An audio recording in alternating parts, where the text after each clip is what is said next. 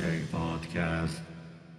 い、じゃあクリームノイズケーキポッドキャスト始まりました。はい、こんにちは、ザ・ゲットアスです。はい、じゃあ今回相方はどうもキャプテンです。よろしくお願いします。よろしくお願いします。はい、そんな感じでね、とりあえず見切り発車でポッドキャストを始めてみたわけなんですけども、ね。そうですね、まあ、結構、はい、ほぼノープランというか。まあ完全にとりあえず誰が喋ってんだって話だからうん、まあそうですね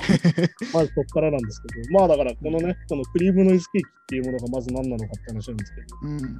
あ一応ね、その2人でそのキャプテンと、まあ、私グッドアースで始めたなんですかね、クリエイティブチームみたいな扱いなんでしょうけど、今時で言うと、なんかそれよりもっとね、大きなもので、なんかとりあえず何かやる場が欲しくて、自分的に、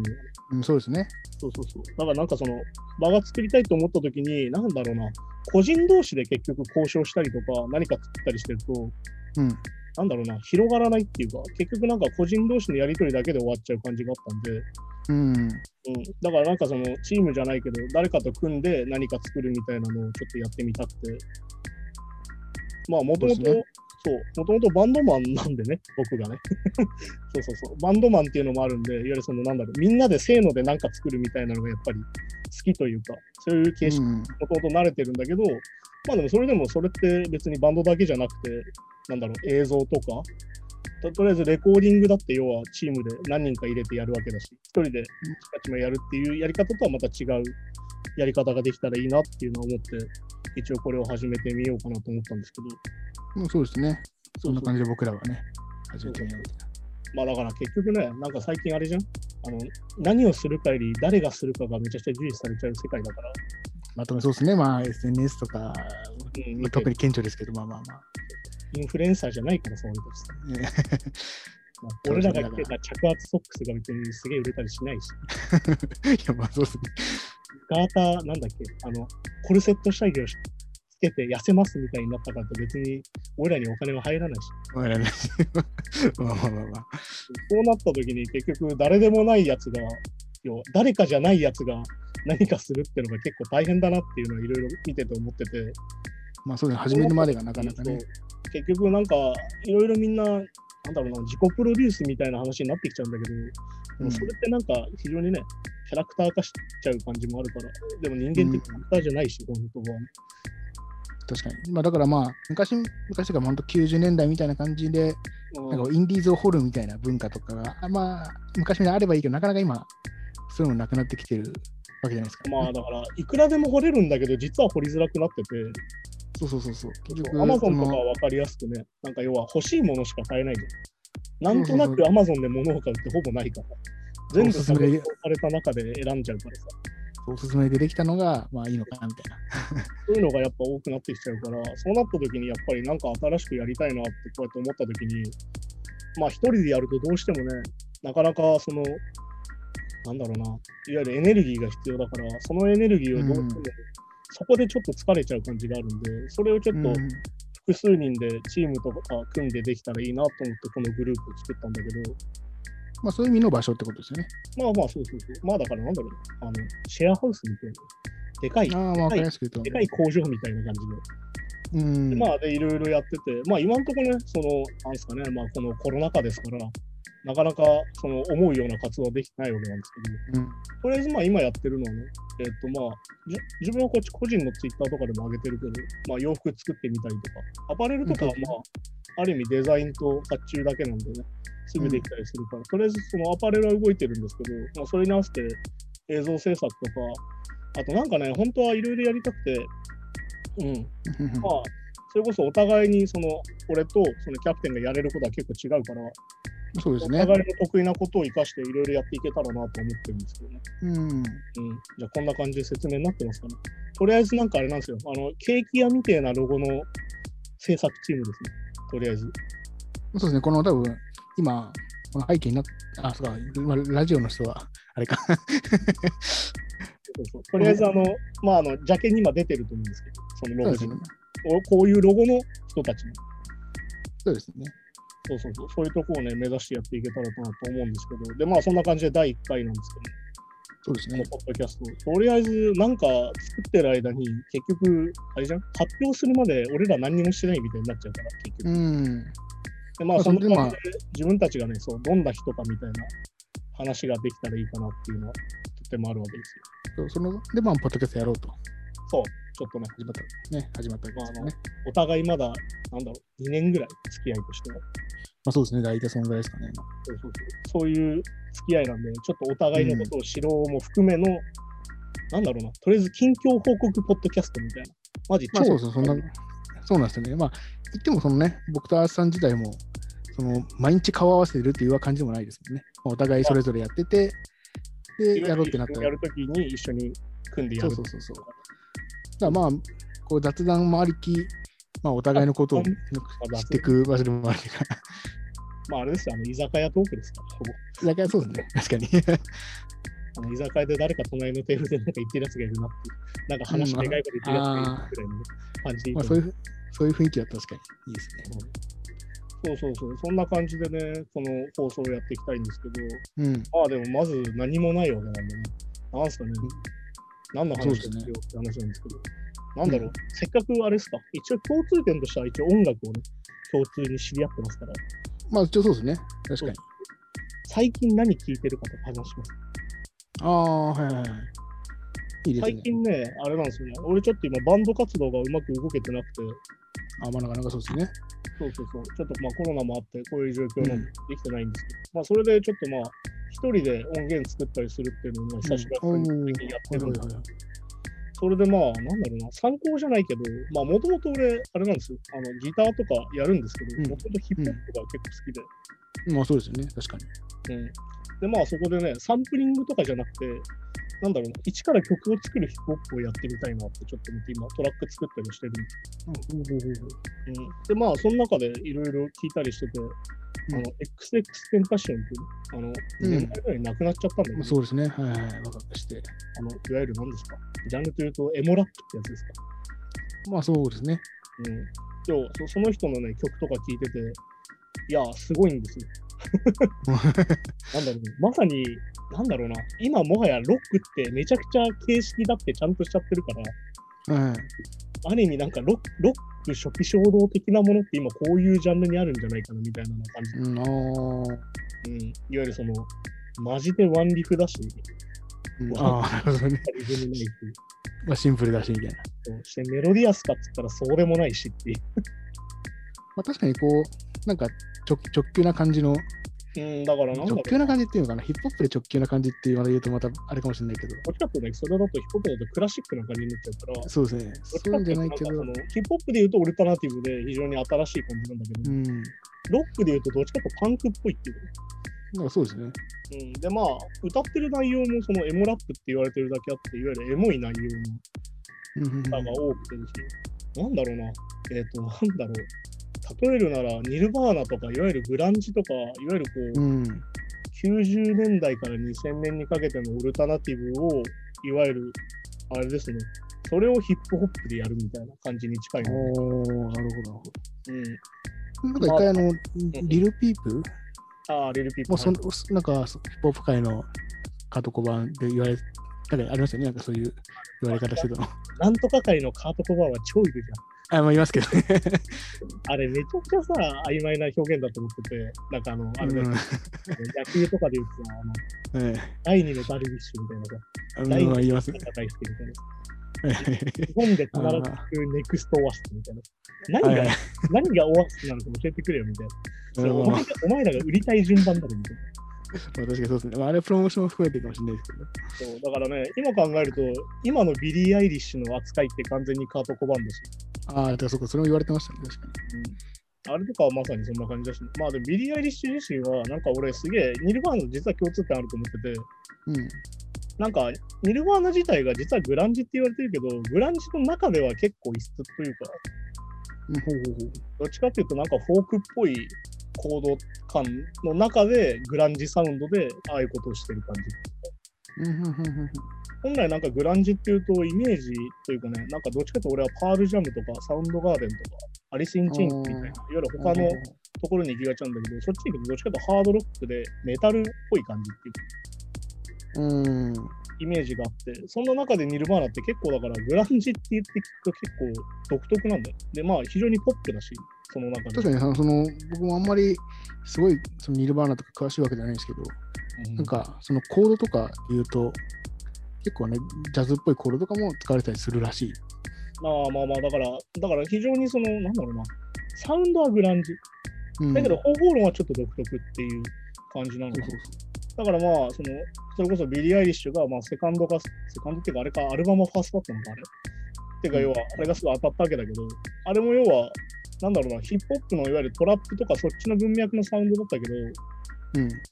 なんだろうな、まあ今のビリー・アイリッシュの新曲とか聴いてたら分かるように結構フォークっぽくて、うん、どっちかというと実はやっぱちゃんとポップっていうか、うんうん、いわゆるメロディアスだし、しっかりとした土台があってできてる感じっていうのもあって、なんかそういうのを考えると結構なんか存在としてニルヴァーナに近い感じっていうか、立ち位置として。確かな。そういうのは。まあ、だけどアングラすぎない感じなんですかね、もしかしたら。いわゆるその独特のキャッチーさがあるっていうのは大事なんだろうけど、うん、いわゆるだからさっき言ったみたいにサウンドなんだよ。そのジャンル化したときにサウンドはそのジャンルのサウンドなんだけど、うん、中で歌ってることとか方法論的なものが、うん、ちょっと違うってイメージかな、俺が、うん、ビリー・アイリッシュとニルヴァーナが似てるなと思う理由は、うん、だからまあ実際にもっと詳しい人からしたらいやここはこうなんだよっていうのがあるかもしれないけど、あくまで個人的にはそう思ってる、うん、そうだからさっき言った最近聴いてるその XX テンパッション改めて聞いてて思うのがやっぱ非常にパンク的、うん、非常にオルタナティブな感じだなと思ったりするしね。そうなんかやっぱそこはやっぱり全然違うものだからなんか独特だなっていう、なんかヒップホップ聞いてる感じじゃあんまないっていうかね。例えばなんかこう、まあ、今のめちゃめちゃヒットチャートのトラックとはちょっと違うかもしれないですね。なんかだからね、でもやっぱね不思議でちゃんと売れてるからちゃんと人気があってちゃんと売れてるってのすげえなと思う。そうですね。そうでもやっぱだからなんかそこも含めてなんかなんだろうな、エモってなんだろう、エモって言った時になんかその、うん、日本で言うエモいといわゆる US で言うエモいがちょっと違う気がしてて、なんかアメリカで言うエモいってどっちかというと中二病的なちょっと痛いに近い感じ。ああ、そうなんですね。なんかそうだから向こうでさ、エモって言われてる音楽、まあだからね、ウィザーとかそういうのがいわゆるジャンルとしてエモって言われてるけど、なんかどうしようってイメージ的に俺的にはマイケミカルロマンスみたいな。あれがまあいわゆるエモって言われてるジャンルっていうかね、なんかそのエモいなっていう、ちょっと中二病っぽくて痛えなみたいな含め。あ、それは詩の内容というか、リリックの内容がと。内容もそうだし、いわゆるその、なんだろうな、立ち位置的なアティチュードみたいなものをそれのものかなっていう。だから、どっちかというと、若者向けっていうか、いわゆる中高生向けな感じっていうのは、そういうのもあるかなっていう。なんかある意味、そのさ、立ち位置ってずっとあって、なんかその、中高生の頃好きだったけど、大人になったら聴かなくなるバンドっていうのは絶対あるっていうか、アーティストがいる感じっていうか。ウーバーワールドみたいなことです。ウーバーワールドはあんまり言っちゃうだけどあれちょっとそのなんかまあなのでそのね、もしかしてエモいって解釈っ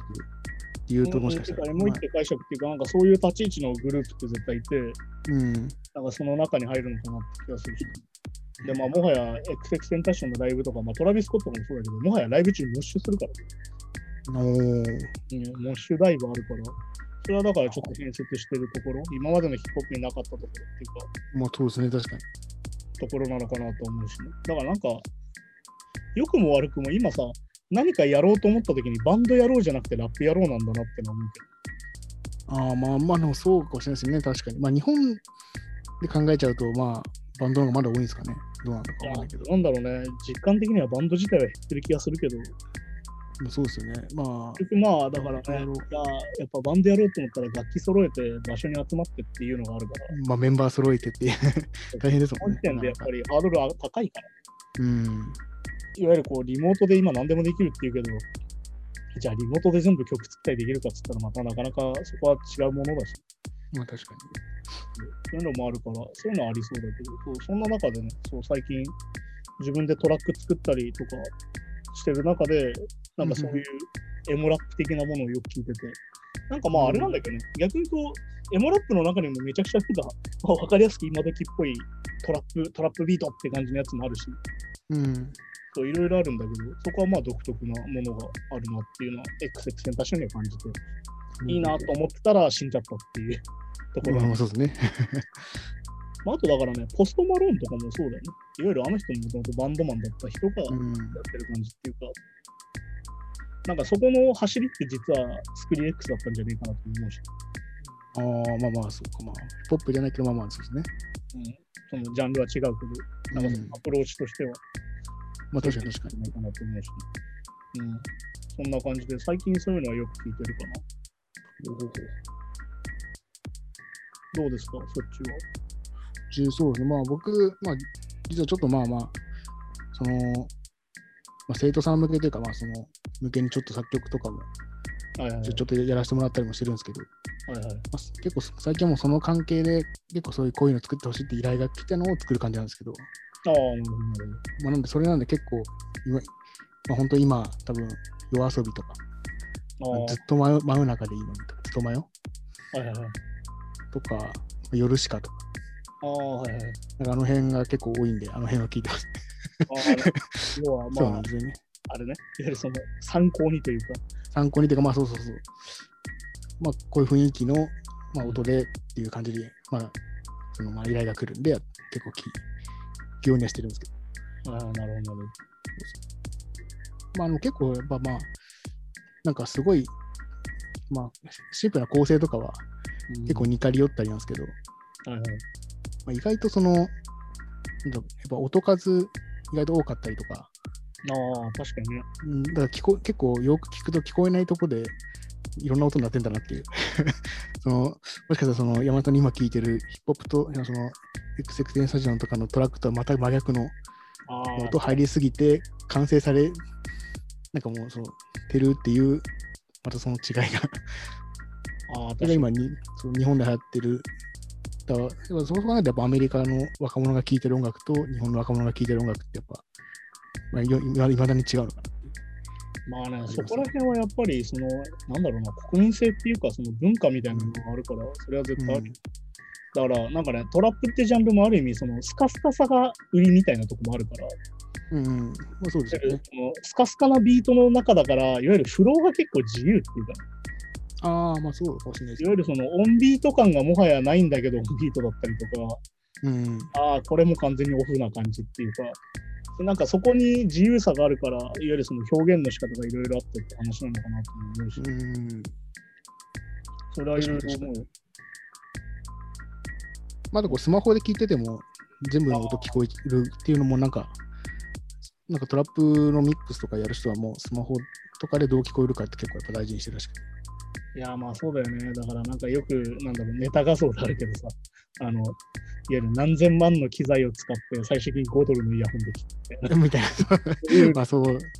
のでよく例えられるけど、まさにそういうことだもん。要はそのリスナーが何で聞いてるかっていうのはやっぱ今意識しなきゃいけないっていうのがあるもん。特にまあ消費も早かったりするから、よりこうそんなこだわった環境でじっくり聴くっていう音楽よりはまあだって早く。一曲の長さもめちゃくちゃ短くなってですね。そうですね。だって2分とかあるもんね。2分結構普通になってる。そうそう。1分そこもしかまだ日本はでも、米津玄師の曲とかはまだ4分とか5分普通にあるんですよ。なるほどなるほど。だから全然違うんだなって、そう。まあ全然違うんだ。なんかそこ面白いですよね。面白いっていうか。やっぱ僕ら世代とかじゃなくて、今の若い子もやっぱり、まあ、まだそういうのが好きというか。まあ、なんだろうな、やっぱり、非常に受けるものってやっぱりあるからね。なんか非常に計算された、いわゆるなんだろう、言ったら一言で言う J-POP 的なものって絶対あるだろうし、そこを狙ってやってる人たちは絶対いるしっていうのもあるし。なんかある意味、なんだろう、ヒップホップってある意味コンペ形式だって、サンプリングだし、いわゆるその同じビートを使って一番うまいことやったやつが勝ちみたいな世界だから、その中でなんかすごい使い切られやすいけど、はいこのビート使い終わったみたいな、もう使い切ったみんなやったからはいじゃあ次みたいな、まあちょっと洋服じゃないけど変化がやっぱあるから、いわゆるそのトレンド的な流れ、今年の流行りの色はじゃないけどそういうのがもう明確にヒップホップあるから、ね、今みんなトラップだったけどついこの間だと全然違ったじゃんみたいなとか、そうそうね、っていうのあるからそれも絶対あるし、その中でだから日本は日本でちゃんと流行りがちゃんと調べていくあるんだろうし、傾向もあるんだろうけど、うん、まあでもあれだよね、分かりやすいんだよね、言うたらアメリカの方がやっぱり、まあ、そうですね、やっぱこうまあまあもちろんそのなんですか、一回アメリカで流行ったものは世界である程度流行っちゃうっていうのはあるんでしょうけど、まあ流れその規模感の違いも、うん、まあ確かにね、その結局やっぱ市場がでかい順に回ってくるっていうのは絶対あるからそうですね。でもまあ僕も海外の例えばヒットチャートとか見てても、うん、やっぱアメリカでヒットしたのトップ10には必ず入ってたりするんですよ。あ、まあ、海外ってまあまあ国によりますけど、まあ、日本以外の、まあ、東アジアもそうだし、うんまあ、ヨーロッパはもちろんだし、まあ、中国、まあ、どうなんか分かんないけど、まあ、ロシアとかのチャート見てもやっぱりアメリカで流行ったのが入ってきたりするけど、うん、やっぱ日本のチャート見るとトップ10には入ってなかったりするんですよね。リアリストがめっちゃ流行ったけど入ってなかったりとか、まあだからね、いわゆるまあ映画とかもそうだけど、結局やっぱドメスティックなものがある程度人気あって、ある意味そこで安定感のある市場があるから、多分そうなんでしょうね。うん、だからそのあれじゃん、もう右に習えで今これがアメリカで流行ってるからみんなこれやるぞせーのっていう流れではない、うん、うん、それはやっぱある。まあだからやっぱあれじゃない、国の大きさとかもありそうだし、その中の市場の規模だっていわゆるその日本だけでやってりゃいいっていうわけじゃないから、多分その他の国でいわゆるその大きな市場がない国だったら、本当ある意味市場的には結構大きいからまだ。そうです、一応世界2位なんですからね。一応。うん、まあでもな、マジで CD とか買わなくなったしな。CD はもう買わないですよね。今なかなか特典ないとさすがに。本当にだから特典物的なものになっちゃったなと思うし。うん。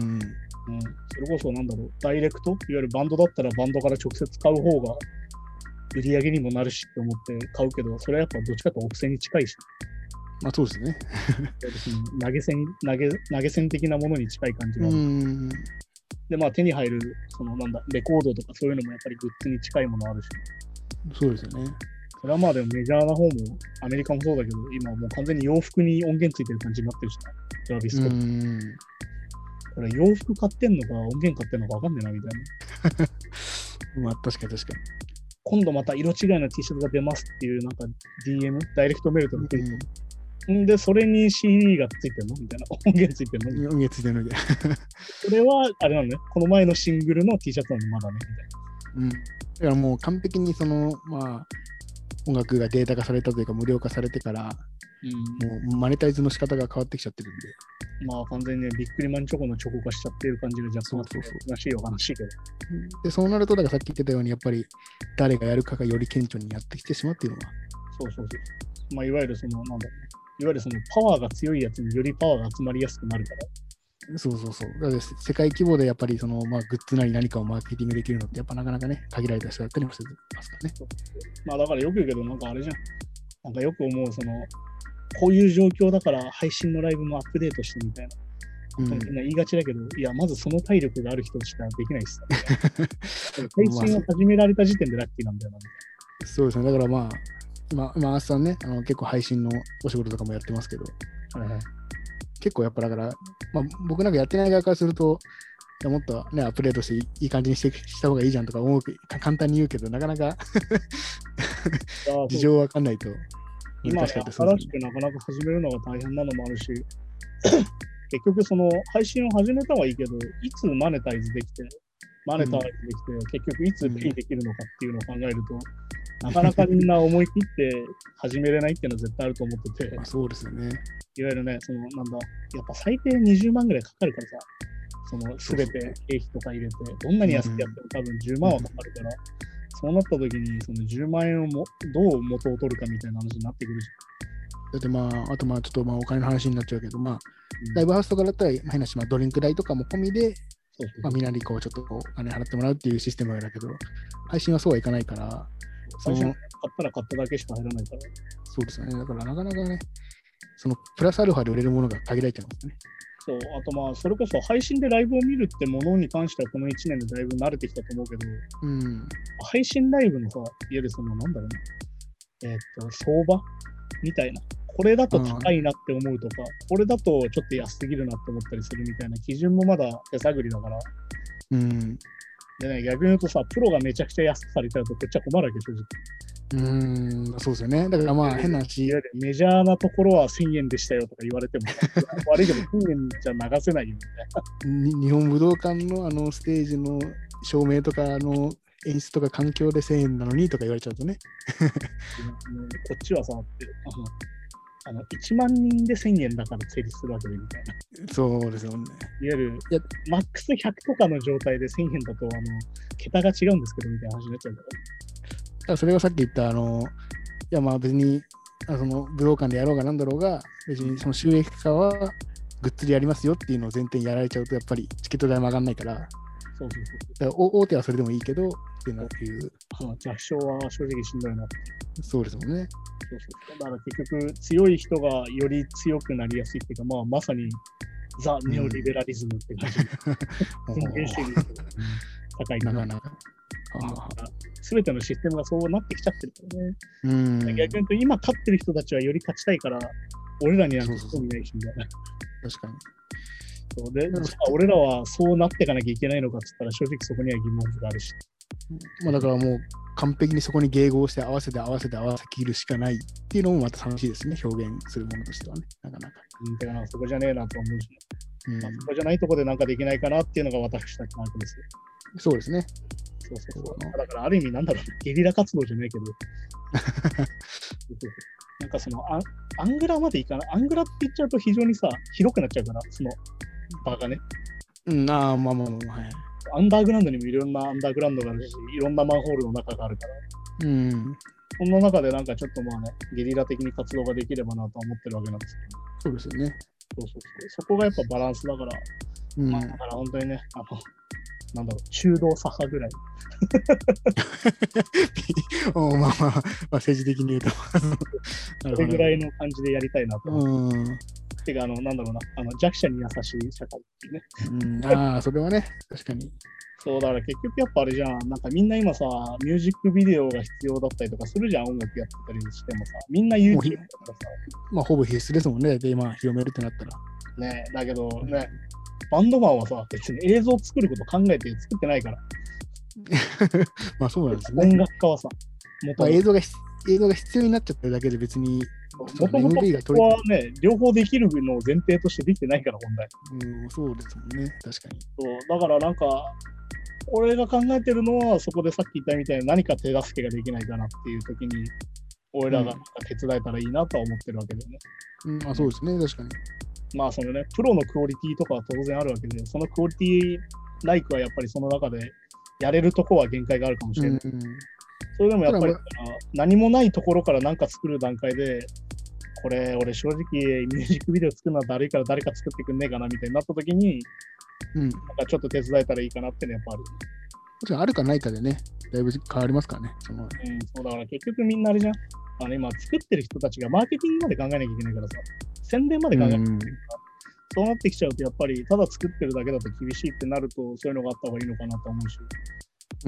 まあでも必ずしもさっき言ったみたいに誰もができるわけじゃないから、そうなった時になんか助けになれたらいいなっていうのでこれを始めたんだけど、そうですね。だからまあこれをいろんな人を探したり個人でなんかやっていくよりはこういう場所にみんなで集まった方が気軽にね、頼み合いなんか飲みやすくなるかなと思って、やっぱあれじゃん、私、顔面がちょっと怖めなので、まあ、そうでも大事ですけど、まあ、これ、Twitter のプロフィールとか見てもらえば分かるんで、ちょっと顔面怖いって思われがちなんで、なかなか頼みづらいとか言われるわけ、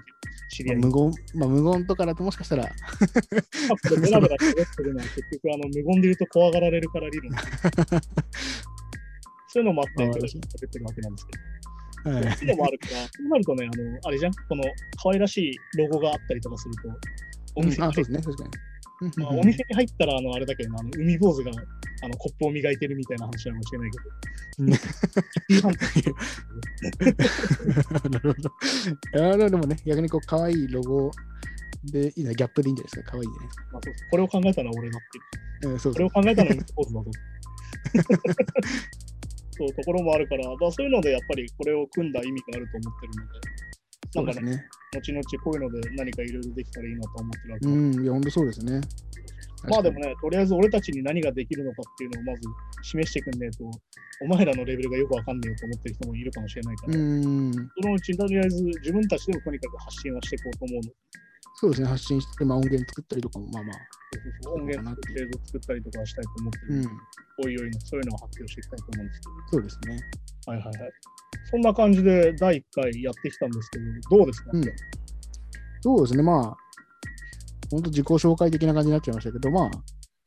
こんなもんなんじゃないですか。うん、まあでもそうですね、まあ、でも、まあ、こういう感じですもんね、僕らのやりたいことっていうか、まあ、本当に、なんだろうな、特に嘘も言ってないし、うん、って感じですね。そうそうそう。うん、まあ、あれですよ、その音楽話の間違いとかね、後で指摘していただいて、へへすいませんってなるわけですから。あそうですね、ちょっと、まあ、特にこのキャプテンの方は、いろいろ喋ってることも。人間っていうのは事実5人の連なりでできてますから。そうですね、いや、僕もそうなんですよ。調べたのも、もちろんなんか自分でこう興味持って調べたのがあるんですけど、そのバンドの友達になんとなく聞いたとかいう話を覚えてることも言ってることあるんで。なんか俺にはゲイの友達がいてこんなことは実はないんだみたいな、いやそれはその友達がたまたまそういうこともするんだっていうのはありがちな話だから、ね、いやそうなんですよね。そうあとなんかこの今これ撮ってる時カンペとか何もなしでやってるから完全に、まあ、そうですね本当に何もないんでね、今更言い訳すんだったんじゃないかな。でもまあ僕らとしてはその何もない方の方がこう自然に喋れていいかな、まあ、よりこうまあまあそのイメージに近いかなっていう。そうそうそうまあなんだろうおしゃべりのプロじゃないからとりあえずこういう感じの人たちがやってんだなっていうのが伝わればいいかなっていう感じで始めたんで、はい、それこ そうこれであこういう人たちがやってんのねってなってくれれば僕たちは嬉しい。そうですね本当にその通りですね。